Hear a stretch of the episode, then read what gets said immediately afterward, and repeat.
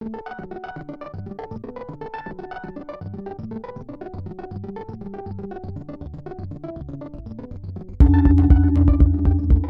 to the Film Comment Podcast. My name is Nicholas Rapold, and I'm the editor in chief of Film Comment. This week, we had our latest Film Comment talk at the Film Society of Lincoln Center, and it was a doozy. Boots Riley was here to talk about his new film, Sorry to Bother You, which opened to rave reviews from critics and audiences alike. Riley was joined by a very special guest, Questlove, and a film comment contributor, Farihah Zaman, who moderated in front of a packed house. As you'll hear, it was a smart, funny, and candid discussion about making the film and about the creative process generally. Here's the conversation.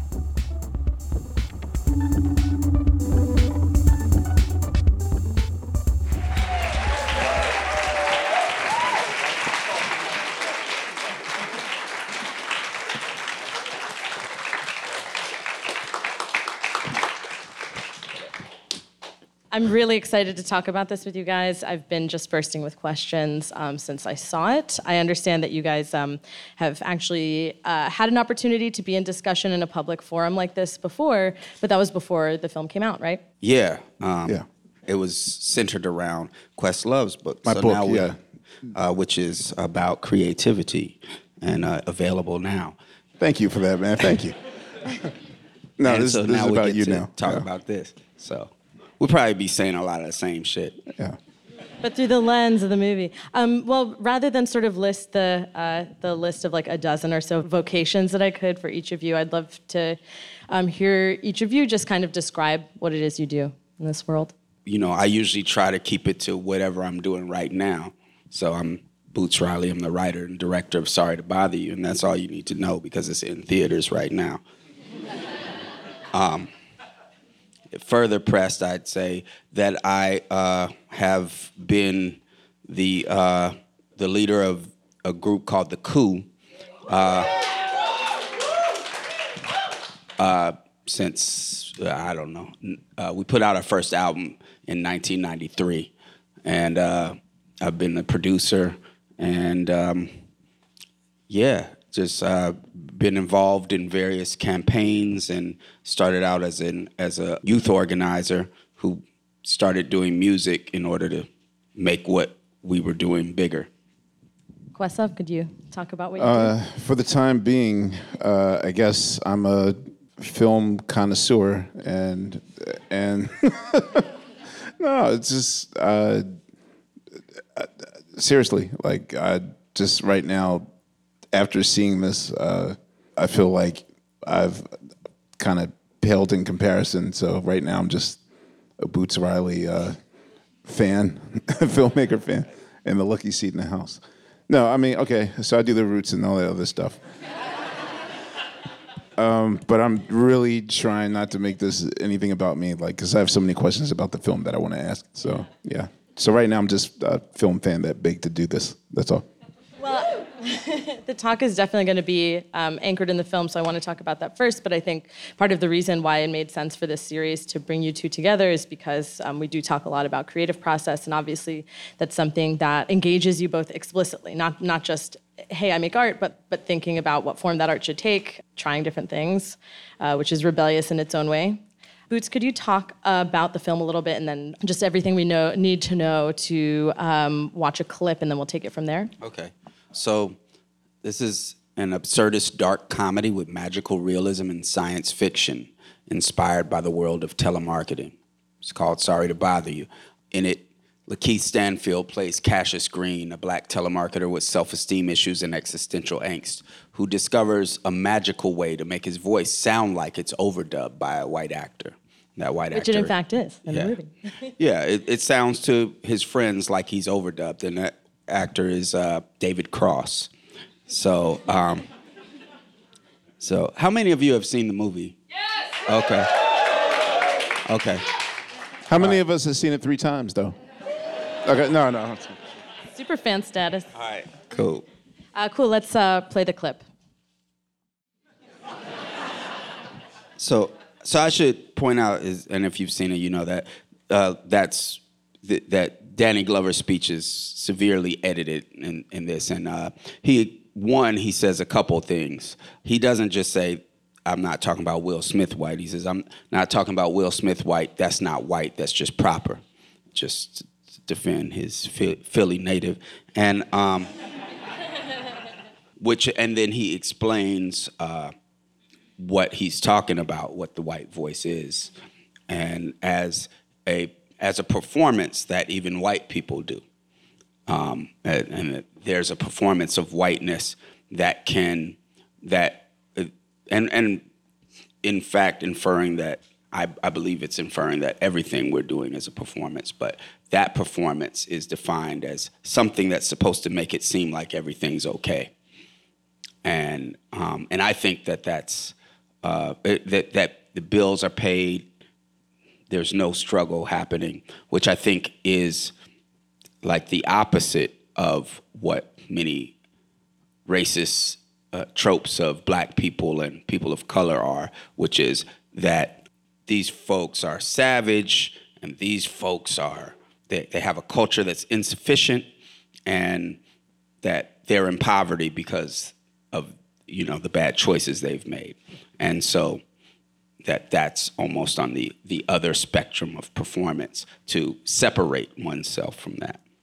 I mean, there are a few times throughout the film where the idea of uh, there's there's racial identity for you, there's racial identity within your community, and then there is an aspect of um, performance. Sometimes, you know, there's there's a couple of pretty explicit scenes where where you know the character is asked to uh, do some specific activities because he's a black man in a mostly white uh, space. Um, uh, Questlove, could you talk about if this is something that you've thought about um, your relationship to this idea in personal professional life? First, I have to say that everything about this film uh, has spoken to just my journey in life. Like even before I saw this film, Dave Chappelle used to always joke that you know in life, you there's two codes. You have to two codes of communications for black people, ebonics and what he called job interview. Of which, you know, is but just the it, at, at one point, you know, because I like I literally started out as the as a telemarketer. Um, I didn't know that. A month, yeah, a month after, like this is literally everything that's happened in this film no, I'm I'm not kidding. Like I I got a job as a telemarketer a month after I graduated high school to pay for the Roots demo, um, and then kind of the choices in life that you have to make to to better yourself that you feel that might not be that damaging to your friends or whatnot. You know, to belong to a community and then the separation of that community. I'm, I'm trying not to spoil alert it or whatever, but some of the guilt that you feel because of your personal elevation versus your your community that you initially started with issues with that that particular uh, scene that you were talking about to, to do certain actions like you know which it's, it's, the equivalent of like dance tap dance you know that sort of thing. Uh, the idea of uh, um, being in environments in which the fetish culture of of when other people are sort of interested in your uh, one dimensional life or seen as a primitive exotic. You know, someone told me long ago that um, it's like well, you you have this great primitive exotic thing going on because like you know the way you look and then it's like but then when you speak it's like like you went to Harvard and da da da da da. So it's like it's almost no, yeah, like the first three years, that whole like I let it work for me. Like, okay, okay, you you speak so well that that whole thing that even Obama had to go through. He speaks, he's so eloquent. Like everything about this film was just, oh my god, it was it was fucking with me, and it, it was almost like at the end of it, I had to sit. I sat in a a, a bar. I first saw it at uh, the Nitehawk in, in in Brooklyn and I just sat there and I just kept pondering like, what was my life like? Because everything I saw in this film, I related to it and never thought that I could even tell people about this without the mocking of oh Questlove and a little small violent like that sort of thing. So it's it's almost like uh, thanks. No, no, like that's why I'm here. Like I never knew that anyone else even thought on that level of of of just the the the the, the, part of my French, the, the mind fuck that, that is when you're an isolated person in a workspace with people that are not like you. And the amount of metaphorical tap dancing that you have to do to sort of maintain your your your sanity sometimes. It's it's crazy. So well, I'm, I'm glad that it, it reaches people. That's one of the most exciting things about this is, you know, folks being able to talk about things that they didn't have uh, the catalyst to talk about it with first. And so, um, yeah, thank you know, thanks for sharing that too, because uh, I, I, you know, I, I feel like a lot of these things are things that we know. Like nobody thought this stuff was a secret, but nobody really. Uh, often people don't talk about what other things it drives, what what um, and and talk about it in the context of uh, people thinking of their their existence. I, I, wanted to make a character here that um, was different than I don't know, and I'm I'm hoping I'm wrong, and someone could tell me. But I hadn't really seen any other black characters portrayed as even thinking about themselves in the context of time and space, and in the context of the world, or you know, and and you know, thinking about them and why they're here. And and for and, and as far as I know, I think that's something that's universal that humans do, right? And usually when black characters are created, even the ones that are supposed to be, you know, sympathetic characters, they are. It's all about. I just got to pay the rent. Or I got to, you know, there's this thing I'm trying to climb and be on top of the world or whatever, but it has nothing to do with like we lose the humanity there, and so that's why that part is there in the first scene. It, it's funny you say that because um, I believe it was in the in the poetic justice director's commentary or somewhere that I saw when you're on a tour bus and you watch movies, you know, you whatever Criterion collections, and you know you watch all the the director's commentaries John Singleton made a point about Tupac's character, Lucky, how initially he said his point was to make him the first existentialist uh, black character ever on film that thought about his existence. And there's a scene like where they're when they're on the beach and none of them are talking to each other and they're just thinking in their heads. And he he I remember him making such a big deal of the fact that you know, like you never see black characters think and ponder about their lives or whatever, and that sort of thing. And then he said that he was forced to edit, like for for the sake of time. Like that scene was like way sprawling and longer, in which Tupac was thinking about if I have a future, will I live to be this long? Will I have kids? Mm, can she be the mother of my children? Like that sort of thing. And it was like he was so proud of that moment because he's like, never in the history film has he ever seen a black character have any thoughts outside of kind of the the, the one dimensional box or caricatures that film characters are, were allowed to have, especially back in late 1994. So yeah, I, I mean, I definitely noticed like, wow, you actually manifested like something that I saw 20 years ago or tried to, you know, see 20 years ago in, in Singleton's film that he wasn't even able to bring forth. And so you're saying he cut that out because I don't. He had to cut it out for for time's sake. Yeah. Um, Boots, one of the things that you touched on just now is also the idea that if you have a, a like perhaps there have been some strides in allowing allowing a black character on screen to have a more like existentially deep experience, but it has conscribed qualities. Like they think about they think about making rent, they think about like where their mom's going to end up or what have you. And I think, you know, your film not only is pretty narratively radical, but there's clearly a lot of thought in how to make it um, aesthetically radical too. I think what you described happens not just in terms of what story points are available, but you know, a, an example that I've liked to use from the last couple years is Moonlight. That when I watched that, it like blew my mind that this director was using La Paloma to tell a story of like inner city 1980s Miami, and that like you, as a as an artist you can use whatever tools make sense to tell the story, not that like X equals Y. If you're a black person in this sort of uh, socioeconomic place, you can you only listen to this music. We only make films that look like this. Can you talk a little bit about the the filmmaking process, like how you wanted it to look and the tone and the rhythm and how that all worked with sort of your political message?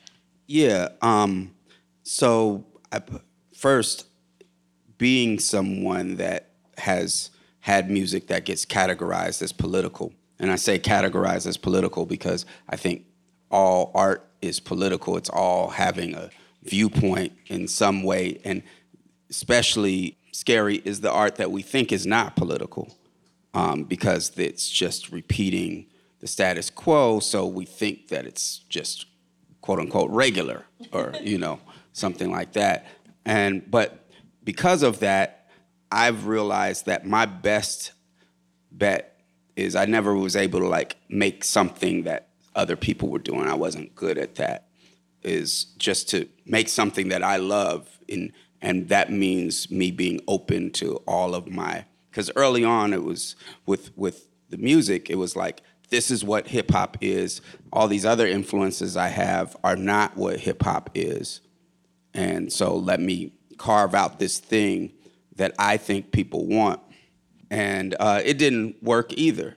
And so I was like, okay, well, you know, that my best bet is to make something that I really like, even with all of my, my influences that might be strange, might be weird or whatever, or, or just, and by that I just mean not usual in that genre. So taking that same thing with this this film, uh, I, I I was looking for a feeling that I hadn't seen in a lot of film, and which th- that represents something about life, and and and what we what what I kept trying to put forward, you know, even before we got people on board to help me make that was this idea of a beautiful clutter that a lot of times when people get the ability to do their thing, especially like black music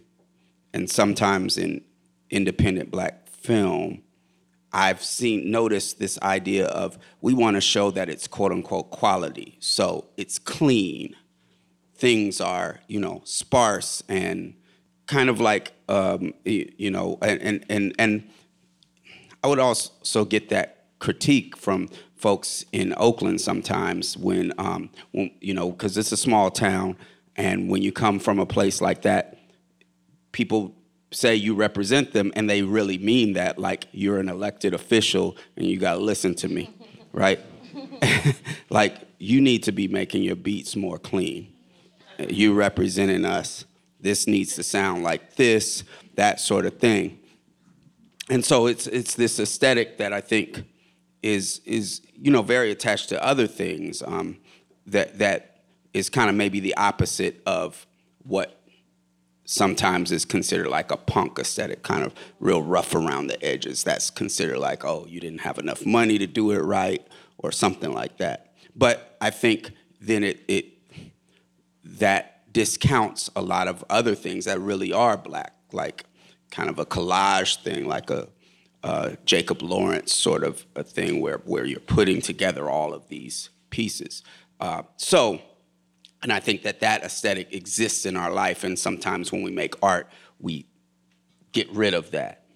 And so I wanted to lean further into that that feeling. So I, you know, just kept collecting pictures that like his room is from a picture that that I got from a, a a documentary about what was uh no black Lee Scratch Perry.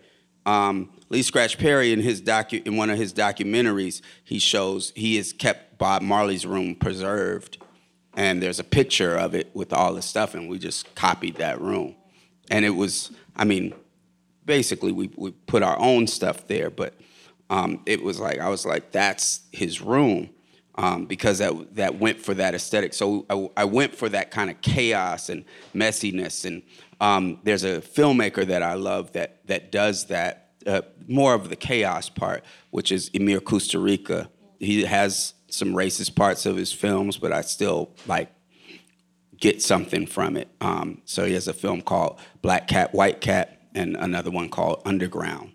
And um, there's the, the movement. He has a lot more movement in the camera than I do, but there's this this kind of chaos that happens. So I wanted to put that into the production design.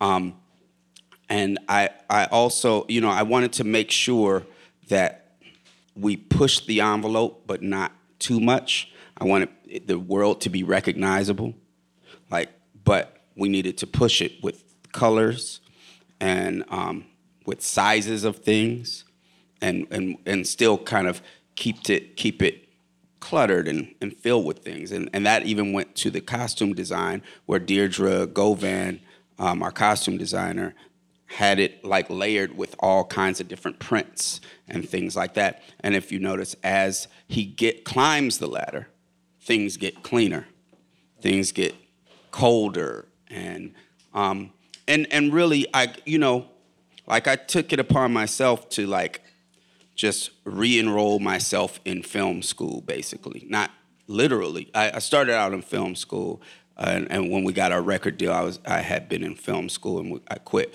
But this was like me me now knowing I am gonna make a movie. How do I learn more about this? And it's a different kind of learning than maybe when you're in school. You're like, this is gonna happen. So here's what I'm taking in. So I did everything from there's a book called The Visual Story that I got a lot of help from.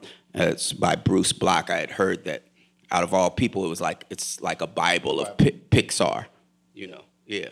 And um, it really just kind of helped me organize my thoughts about it because I had all these ideas, and it it, it helps you think about things in terms of rhythm and chart it out and things like that. So it gave me that, and it also gave me vocabulary. Like even in music, I don't really have the vocabulary, but the musicians I work with know what I'm talking about when I say make it sound like a wet Corvette on a Saturday night. They know what I'm, you know. But there are terms for that. I just don't right. know it.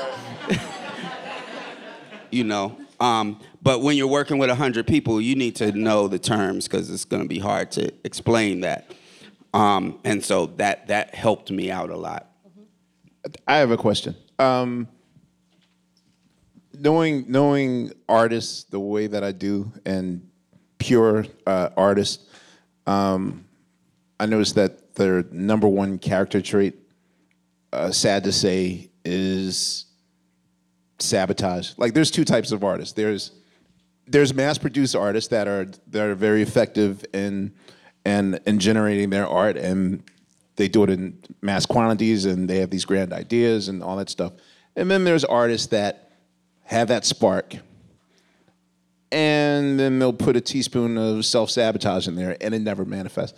I just just for the sake of numbers, I would like to know from the moment you said I'm crafting the script called Sorry to Bother You to completion. How long did that take? And knowing the the uphill battle that you had, I don't know what your grand vision of it. I didn't know if you thought like, okay, well, we're taking this shit to Cannes, and then you know, which I mean, I'm not saying that you know some filmmakers don't have those grand visions of conquering the awards. Or, you know, they just want to complete it and they're satisfied, and some want to conquer the world. But just from the spark of the idea to developing it to fruition to when you first handed your first script to whomever it was, what was that time period? I, well, the spark of the idea, I, I, it's hard for me to trace it, but I can trace to where I was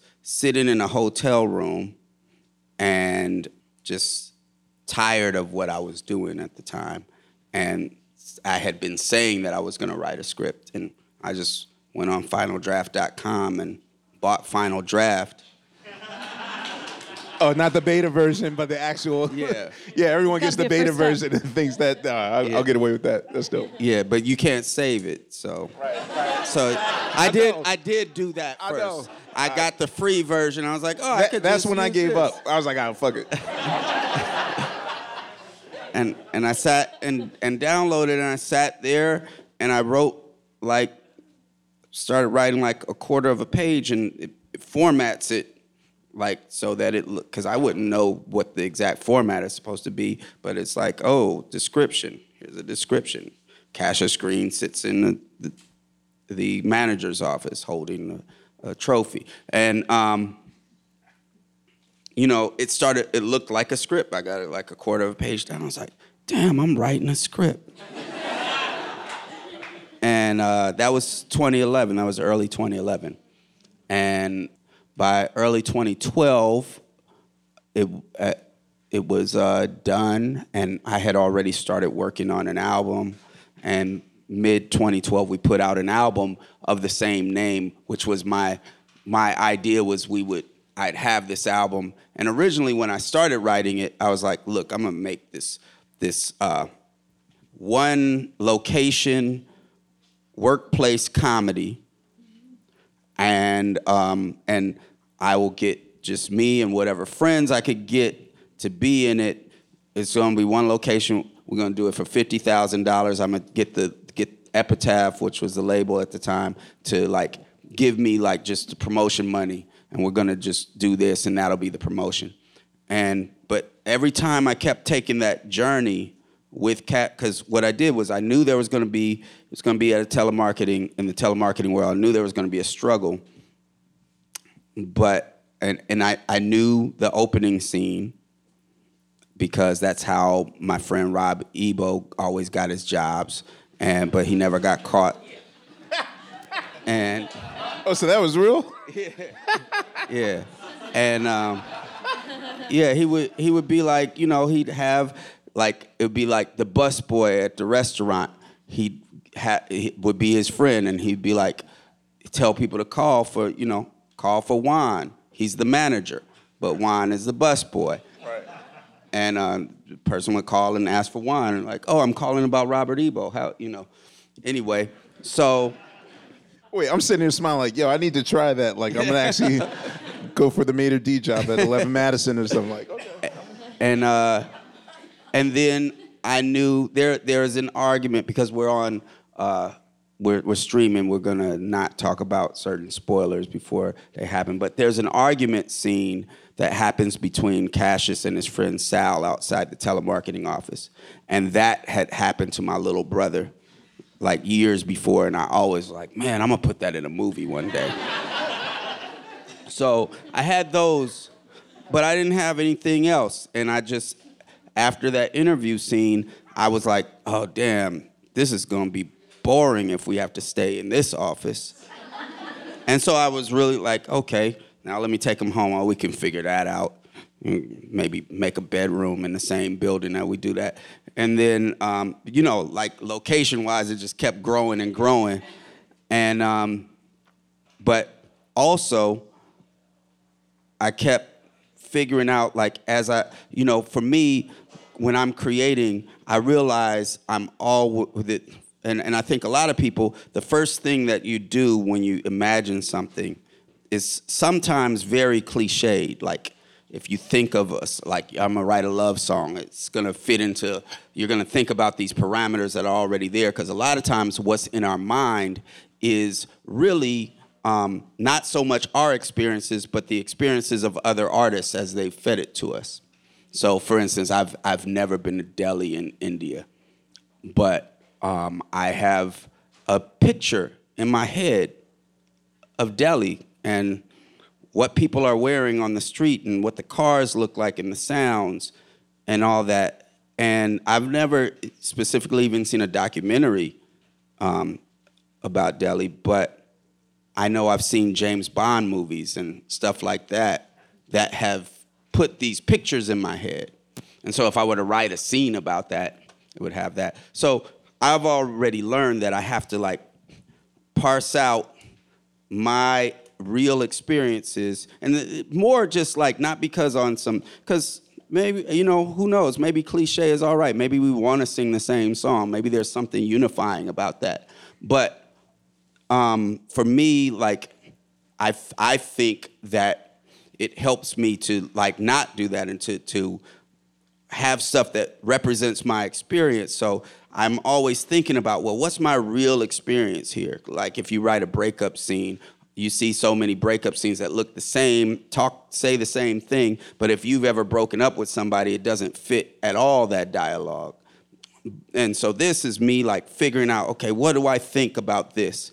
And then when I really get down to it, I know that my thoughts and my experiences have a lot to do with my ideas of it in context. So all these ideas I have about the world, philosophical ideas, if you will, or whatever. And how do I get that in there? Do I have like a character come say, well, you know, this is the way it is, you know, message and, uh, you know, um, or, and, and what I found was easier and more effective, let's say, like by easier, not not feeling forced, is um, when I bent the reality of the world that I created, because then it kind of reflected back onto the reality that we have here. So then I started kind of going down that, like I did started this out not knowing there were going to be fantastical elements or absurdist elements, but then realizing what I needed to talk about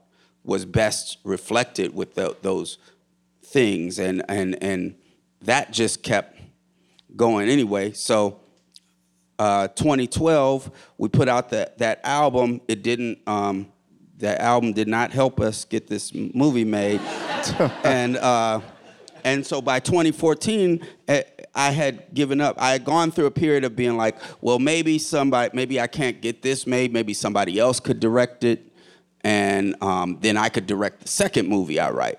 And um, I had even hit up uh, this dude Richard Ayoade. Um, oh.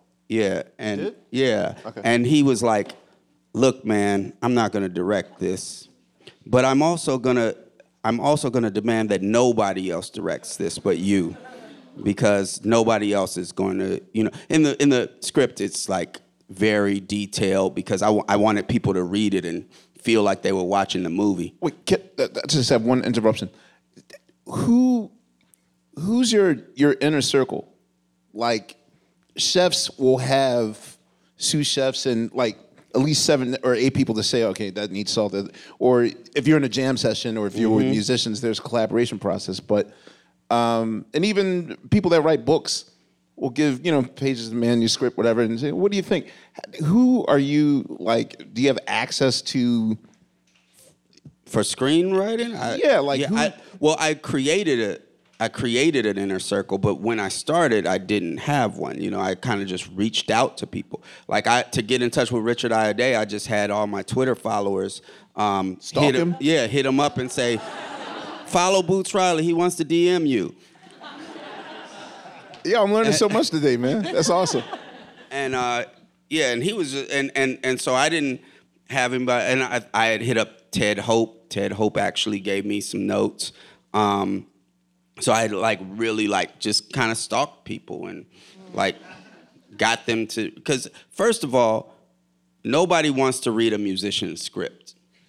You know, What part two was how did you get them to take you seriously? Like I know one of your actors on this. I know how they finally their eyes were open, like oh shit, via via their uh, assistant who read the script Yeah, was like, yeah, yeah. yo, you yeah, really that was David Cross. yeah cross like Yeah. was gonna So David Cross, Curve you. David Cross and Patton Oswalt were the first ones to to to sign on to this when there was no money, no nothing, no producer, and it was because um, I'd done a show I had with him like years before, and I had his email. Hit him up, said I got this script, and um, he was like, "Sure, send it to my house or whatever."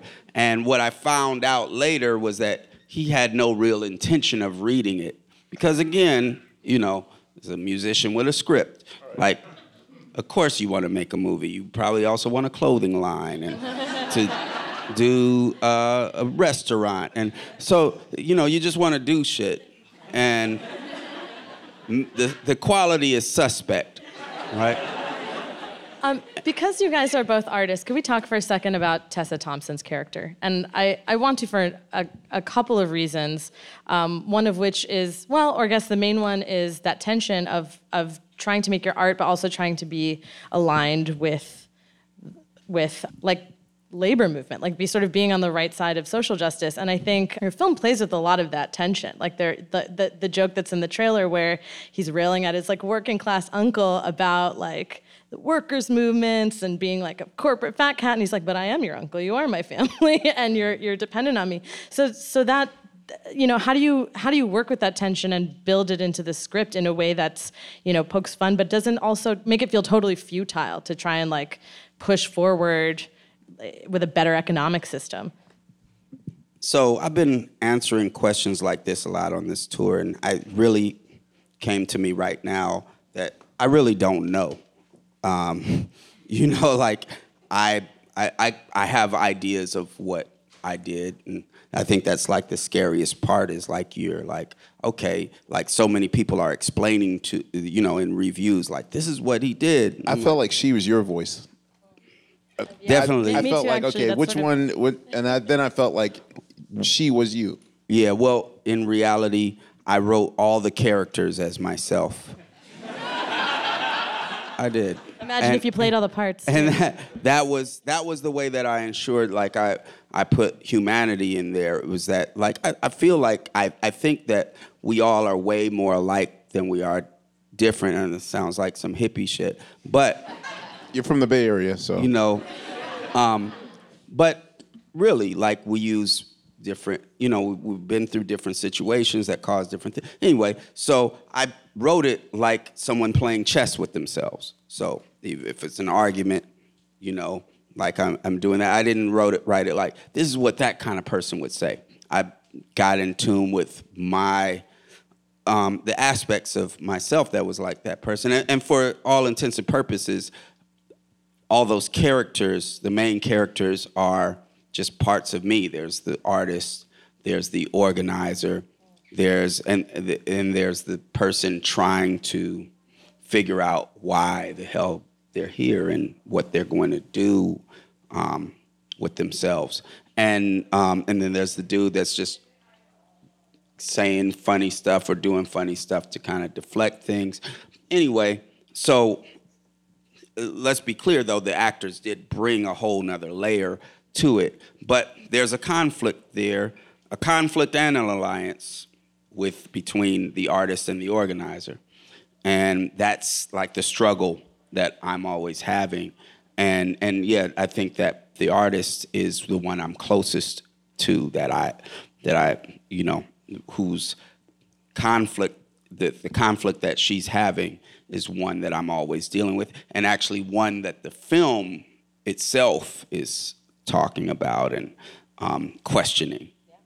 So I have one more question, then I'd love to open it up to the audience. And this is for each of you, um, which is about like the, the kind of work that you do outside of what's on screen or in your music. You've both explored such a variety of things, and I think um, you can correct me if I'm wrong, but kind of the link that I see between your organizing and you moving into like this culinary space is that maybe it's partly about the street, being in the streets, I guess, like like being in a community um, and present in a community and, and and bringing people together. But I'd love to hear you talk about it.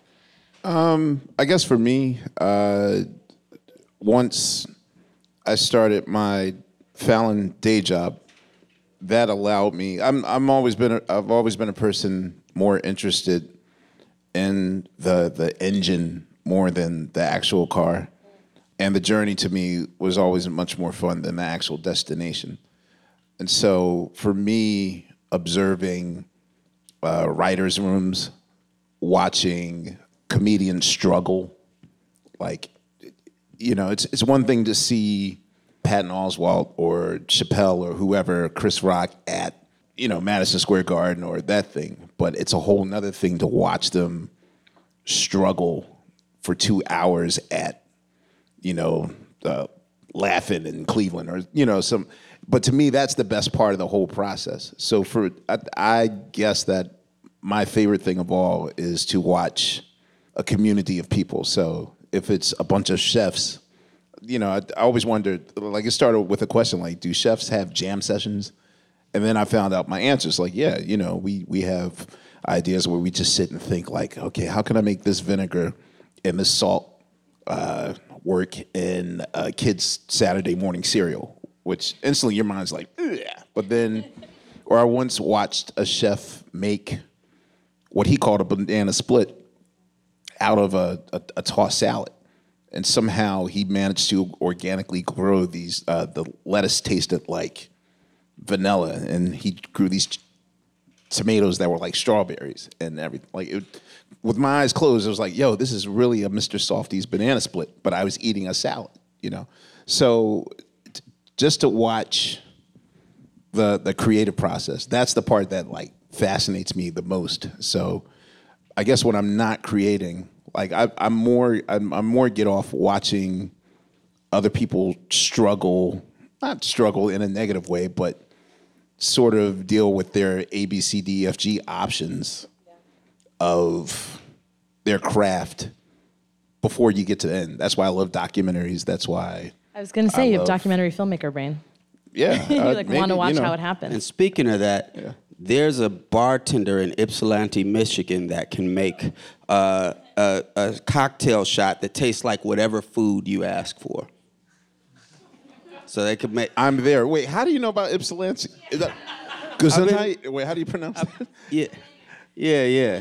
Ypsilanti. Yeah, from yeah, there? Okay. yeah. Wait, y'all sit next to each other and didn't know that? Yeah, it, uh, yeah, no, just on tour. And that was like the most amazing thing. I mean, I wouldn't want it every day, but you could be like, you'd be like, yeah, I want to, um, I want to, I want to, how you say, it? Gy- gyro. How you say it? I don't know. Gyro. Gyro. Yeah. I want a gyro. Well, that would Things be a strange thing to ask for, but yeah. Yeah, I- no, because you're get trying to stump her. Oh, exactly. You know, you're trying to, you know, because ice cream is easy. Yeah. Anyway, I just want to, you know, no, Now- not for salad. For salad, it's not easy. For now, salad, it's now, not now I got to make a pilgrimage up there to, to- to, test her gangster. Um, Did I?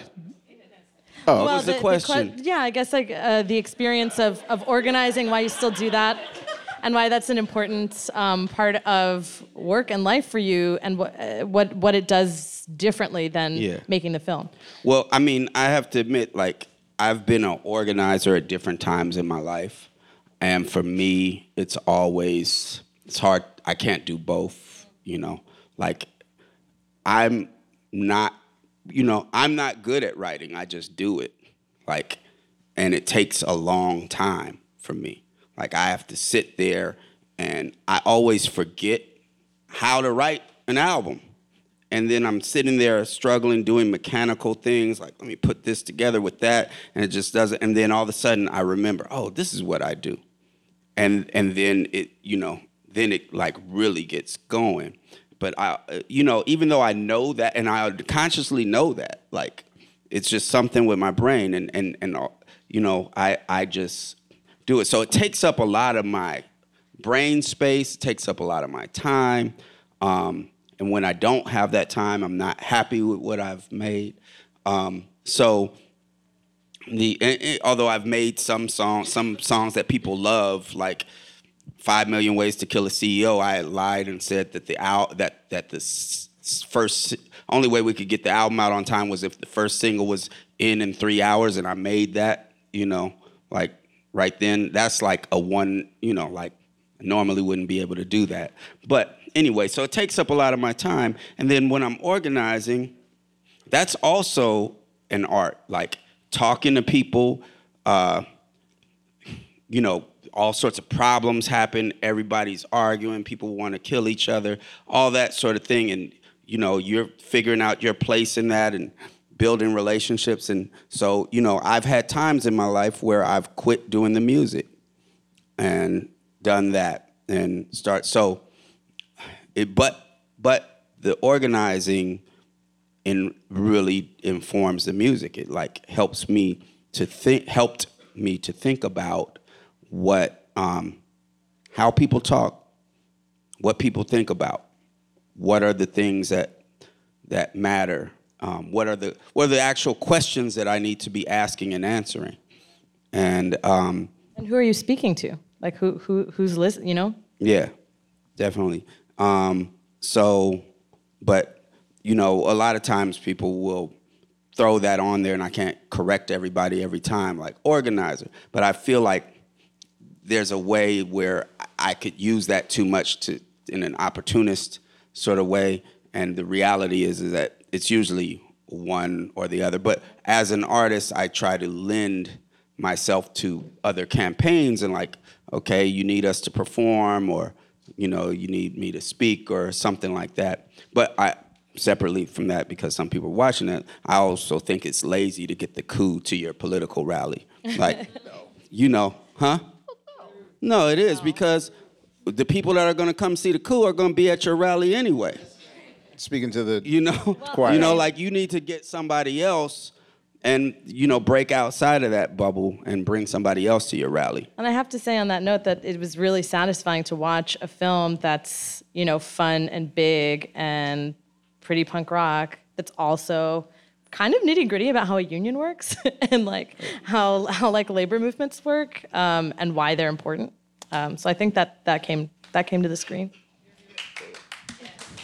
Can I can I jump the the can I be the first of the audience people to ask a question? I told you I'm, I'm not even here to promote me. Um, do you not not the the technical word of jinx, but what I'm saying is that now that the heat is on and and the buzz is around Hollywood, I'm certain that everybody and their mother is coming to you like, yo, you know, develop uh, or come to Paramount and develop this or shoot this Netflix movie for $42 billion or whatever. So, not are you worried about the sophomore jinx? Because I assume that you have a few other scripts in your arsenal. But will you feel superstitious about breaking the creative process that got you here?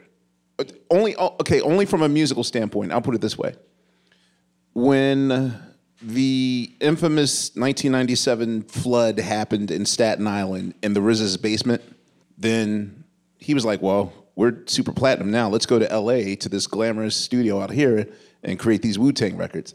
And then the quality totally changed because he wasn't in that dingy basement making those six classic Wu Tang records that his environment. Or when Prince finally got Paisley Park, suddenly the work got more cleaner and it wasn't in his bedroom. So, as far as your process and your creative process is concerned, are you going to stick to the same coffee shop that you wrote the script in and the same bedroom? And like, are you nervous at all about the now that you Yeah. will have a budget and that Yeah, of I mean, you, you think about that, especially if Questlove is jinxing you by asking you. I'm that's sorry. Problem. no, no, no. Publicly, publicly. the uh, but the the uh, Because I'm certain now you will have a real a, a super budget and you could buy a building and have a staff yeah. and But yada, yada, if my budget gets bigger, then my, you know, like whatever wherever my budget is, the thing I want to do is over here. So it's always gonna be like a, a relative thing. Um, but and, and and I have like I've because I've had 20 years of wanting to make movies, and I have a good 20 ideas. 13 of them Then are you're straight. 13 of them are good. and a bunch of those are great. And um, the the but but but no, it's yeah, the process is something it took me a long time and I and I think about that. It took a long time to do it and I benefited from that amount of time. But the thing is is that I didn't have the context to uh, talk to all the people that I talked to. It would be like I got this person to read it and then took them because they didn't really want to read it. Took me like two months of pestering them for the, them to ever read the script, and then five months after that, this other person that really knows what they're talking about reads it. You know, so that sort of so I did have those back and forths with people that I was just like reaching out to, and so I can. Com- now I can compress that time. I can be like, okay, what do you think? I'm sure now this? everyone's knocking on your door like, where's the next one? Yeah. Um, well, yeah, I have a deal to do a television show, um, and it's whatever I want to do. Um, and it's with uh, Michael Ellenberg's company, Media Res. He's the guy that, uh, or one of the guys that brought Game of Thrones to HBO. And um, then um, and then that's my friend Jeremy laughing at that for some reason, and and uh, then uh, then I have a, a feature deal which I can't talk about, but it's still whatever I want to do. Um, so yeah, those are those are there, and I don't know. Yeah, it's it's a weird thing because um, I'm always like I look at my last project and be like, okay, that didn't work. How do I? Because I've always, you know, I thought when we signed uh, to Wild Pitch, I was like, we're gonna have two platinum albums, and I'm gonna quit and do organizer. So Everyone thought that. yeah, yeah, yeah. And um, so my dreams were always way bigger than what I had done. So I was like, okay, that didn't work. What do I do and still stick with the things that I feel are good, and how do I make it bigger? So that's always been a drive.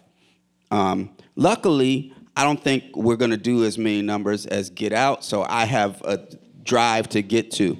You know what I'm saying? Have you read your Metacritic score?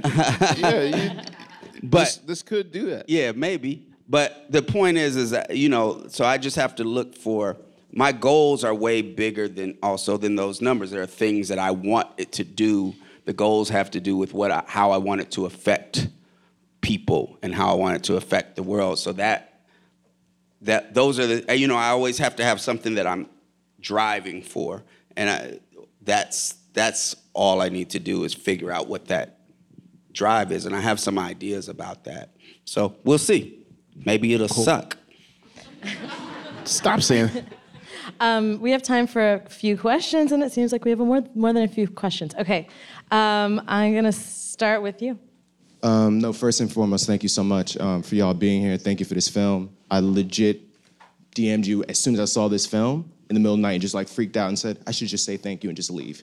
Um, nah, but uh, when I think about this film, I can't help but think about Killer of the Sheep on acid. And I can't help but think about how it's in the violence that um, a lot of us are made, but even more so, they're in the moments of the silence where we listen to ourselves hearing Dinah Washington in the background singing Bitter Earth, that we really hear some truth. So I'm wondering from an artistic perspective, from a filmmaker, where was the moments that you got to listen to yourself balancing the external violence of the world and the self-inflicted violence that these characters would put upon themselves? You're saying the moments in my real life deep. or the moments in the film? The, mom- the moments in your real life where you're able to sit with yourself and balance the two. Well, when you're writing and and are stuck for ideas, you're sitting with yourself a lot, and so I, I, I had a lot of those moments. And um, but yeah, you have to kind of. Well, it's always um, for me very self-reflective. Sometimes um, I'll write, and I always did this with songs. Like I'll be like, I'll lose exactly what it is that I set out to do because you're kind of coming up with some stylistic things and like, okay, am I getting away from myself uh, or the idea? And so I'll, for me, I'll like write an essay or not really an essay, but just like a brainstorm of my thoughts about the thing. And it might be like a whole like two pages of something that kind of really doesn't make sense, but then there there it, it it helps me center what I'm thinking because yeah, that's a problem, especially now with social media and everything. I have to like go someplace where I don't have ha- have uh, internet or you know because you'll want to look things up, you'll want to talk to people about it, like because that's like how we are. We're social beings. So yeah, um, during it, I, I I did that a lot, and and uh, you know, I you you mentioned Killer of Sheep, and for me, those sorts of things are are, are folks that um, it wasn't just about what they were trying to say; it was how they were trying to say it.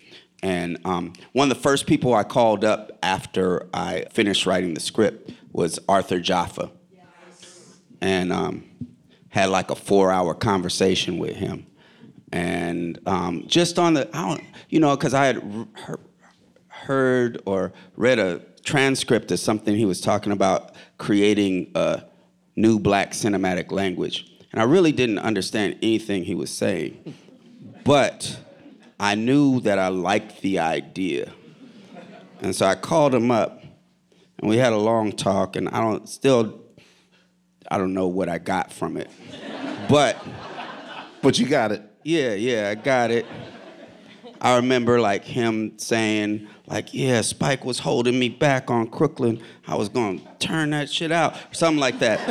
and I was like, wow, okay, I wanna be that. I wanna, you know, I, I want to have these cinematic goals. I want to, um, it's, it's not just about what I'm saying, it's about how I'm saying it. And um, so I, I was constantly keeping that in my mind. Um, because you, you get a chance to make a movie, you might as well do it really well, you know.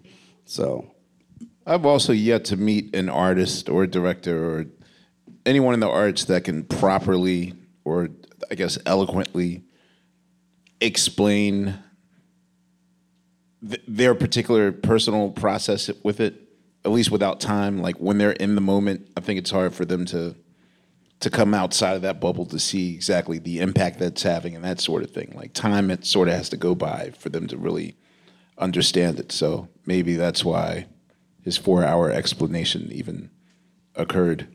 Yeah, it, yeah, definitely, and and I I think that sometimes, if you're media savvy, I could come up with all sorts of things that work and ring, you know, and people will quote it and all that kind of stuff. But will it be actually true? And I'm trying to say things that maybe help other writers or other filmmakers, and it's really elusive. Like there are so many things I think about when I was watching that trailer um, that almost made it bad. Like um, the wig that we had for him, that that almost got ordered for him. Like that's a wig that he's wearing, and you know, definitely everybody's always trying to cut costs, and somehow, and I had at one point gotten um, I forget her name, but she did all the wigs on Key and Peele, and I had talked to her because I mean their wigs are good are good, and I talked to her about it, and somebody along the line kind of when they're trying to make a budget like switched it to somebody else, and um, and she was just going to like make the wig and then come, and it got, and luckily I caught it in time because it would have been a joke if it looked like a wig, you know, and it would have made the whole movie would have just been not for just little things like that, like that could easily like escape you and and make the the whole thing feel a different way. And so those are details that I can control, but there are other things in the process that is our improvisation and luckily work sometimes. Other questions? Peace, peace. Congratulations. Thank you, Uh, good to see you. Yes. My question is really a, um, a mechanical question about the filmmaking after you got the script and everything. What was the journey to getting to your producers, um, Nina Yang Bongiovi and Charles King? And I think that having producers of color or producers who, you know, sort of understand this material um, really makes a huge difference. And I'm, I'm not clear that this movie could have gotten made 10 years ago necessarily. So, you know, talk a little bit about that and how that has eased the process for you as a writer director or, you know. Yeah. Um, so I I thought I was gonna put it out on the internet because um, I didn't think I could get it made. I ran into Dave Eggers, who publishes McSweeney's, is this writer, and I I, I ran You into ran him. into him? Dan, uh, really? I ran into him on the street on Valencia Street in San Francisco, That's so random. and I thought you were being figurative. no, like I mean, I didn't literally collide with him, but um, and I said, hey, you know, I have this screenplay, and I think I'm gonna put it out on the internet because at this point I'm like. I, damn, I can't get it made. At least I want people to know that it existed. And maybe 20 years from now, people will be like, "Did you know Boots Riley wrote this screenplay one time?" You know, and um, so I was like, "Can you give me some notes because I want to tighten it up more and before I put it out?" And then he was like, "You know," he said what he said publicly later, which was, "This is one of the best unproduced screenplays I've ever read, and let me put it out as its own paperback book." Um, and he put it out, uh, screenplay format, but bound like a book and packaged with the McSweeney's Quarterly. So it went out to like 10 or 20,000 people that read the Quarterly. And he was, his whole thing was like, look, man, everybody reads this. You can get it out. And this is 2014 by this time. Then um, I used that to uh, inspire me to, I mean, that inspired me to go join SF Film as a filmmaker in residence. Then um, I met two of the early producers, uh, Jonathan Duffy and George Rush. I applied to Sundance Writers Lab in 2015, got in, um, which also then, you know, made it seem like a real thing. Like maybe you should read this script when I send it to you because all these folks are are down with it. Um, Sundance all saw, through SF Film. I met Nina Yang Bongiovi, um, who was interested in it, but still I had never made a film before, you know, and it was. Uh, the, there's a scene in it that was much bigger before that I had to figure out how, and we can talk about after the stream ends what it was, but that I had to reduce. Um, but at that time, so it was like, wow, how much is this really going to cost? So that was something in there. And then uh, Sundance brought me to the Catalyst um, program, which is they pick 12 projects to make a pitch in front of 60 investors or people that want to invest in stuff. And you know, um, you spend a weekend at the at the at the resort, drinking and rubbing elbows and making presentations. And that's where I met Charles King from Macro. Uh, that's where I met uh, Phil Engelhorn from Cinereach, and and uh, and and Gus Deardoff from the space program. And Gus is a young dude. He's got money. He's like in his 20s, and he was like, "I just want to be part of this." And he gave us right right then signed up to give us development money. And by this point, I had been not touring, so that really in really questioning my responsibility, uh, my ability to handle responsibilities, and so development money helped us to go on. I got into the director's lab, and then people started taking it more seriously, and um, eventually conned people into putting money into it. Um, we have time for one more. There was a, a prop, and I was looking for what the word was for when you see a prop in a movie and you don't get the prop until the very end. So I asked a couple of people, and then Byron Sanders told me that the word is plot device. Now this is a spoiler alert, but I love this. Can we ask this once we turn off the, the thing? We'll, we'll ask a spoiler thing after, because there are people watching. I think it's this camera. A few one, billion people. There are yeah. people watching online that haven't seen the movie. There's enough people in here who've seen it, huh? Okay, we can let once we turn off the camera, you can go and cover just, your we, ears. We yeah, we can't talk about the end until we, Facebook we could is turn off. off the streaming streaming now because we have this is our last. Okay, yeah, this is the last question. So, so, so we may as well get a juicy, spoilery question. Thank you. Go see the movie. The movie. Wait, we just cut them off like that. I love it. So can I say the prop now?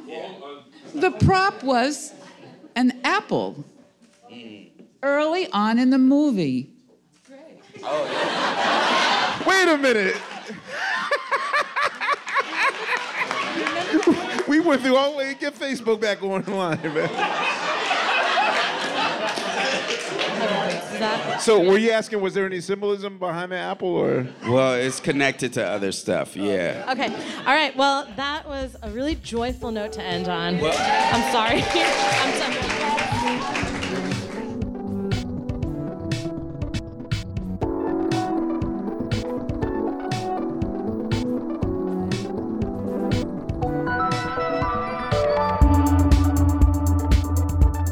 Been listening to the Film Comment Podcast with music by Greg Einge. You can subscribe to this podcast on iTunes, Google Play, or Stitcher. Film Comment is a bi monthly magazine published by the Film Society of Lincoln Center. Since 1962, Film Comment has featured in depth features, critical analysis, and feature coverage of mainstream, art house, and avant garde filmmaking from around the world. Visit us online at filmcomment.com to purchase a print or digital subscription to Film Comment, or check out our app available on Android, iOS, or Kindle.